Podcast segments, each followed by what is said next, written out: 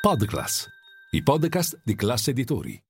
Test inflazione per i mercati, primo trimestre in verde, Cina rallenta la manifattura, assemblea di Unicredit e infine via al workshop dedicato alla finanza qui a Cernobbio. Cinque cose da sapere in questa giornata borsistica. Buon venerdì 31 marzo con il nostro caffè ristretto, un caffè ristretto speciale perché ci troviamo qui a Cernobbio dove è appena cominciata la 34esima edizione del workshop dedicato proprio alla finanza organizzato da The European House Ambrosetti.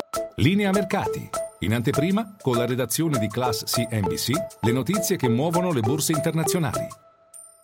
E dunque, uno, partiamo con il test inflazione quest'oggi, in arrivo il dato relativo all'inflazione per la zona euro nel mese di marzo, in questo caso il dato è atteso intorno al 7%, dunque il rallentamento rispetto al mese di febbraio, ma attenzione alla componente core, senza alimenti ed energia, perché invece in questo caso il dato è atteso in aumento, a testimonianza, dimostrazione della persistenza dell'inflazione nella zona euro. In arrivo anche il dato per l'Italia e poi dall'altra parte dell'oceano in arrivo il PCI, possiamo dire la misura dell'inflazione preferita dalla Fed. E poi eh, due, veniamo a quest'ultima seduta del primo trimestre sui mercati, un trimestre in verde sia per l'azionario che per l'obbligazionario, Milano più 14%, quasi almeno questo è il bilancio provvisorio, un trimestre decisamente positivo per la tecnologia che ha corso parecchio, così come è stato un trimestre positivo soprattutto il mese di marzo per l'oro, il bene rifugio per eccellenza più 9% e bene anche il Bitcoin, pensate che da inizio anno ha registrato registrato un rialzo del 70%, recuperando invece la performance rovinosa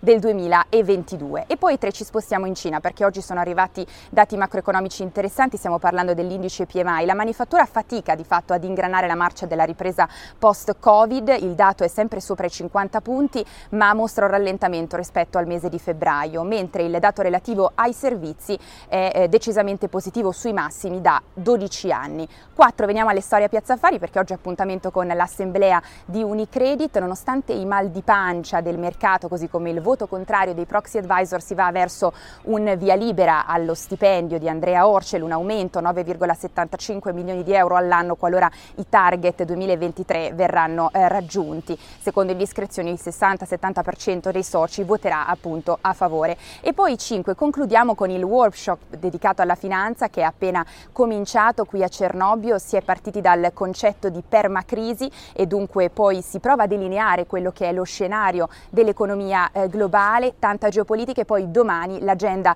per l'Europa saranno presenti tra i tanti il commissario agli affari economici Paolo Gentiloni ma anche il vicepresidente della BCE eh, Luis De Guindos e poi anche l'agenda per l'Italia sarà presente il ministro dell'economia Giorgetti. Noi questo workshop ovviamente ve lo racconteremo in diretta qui da Cernobbio.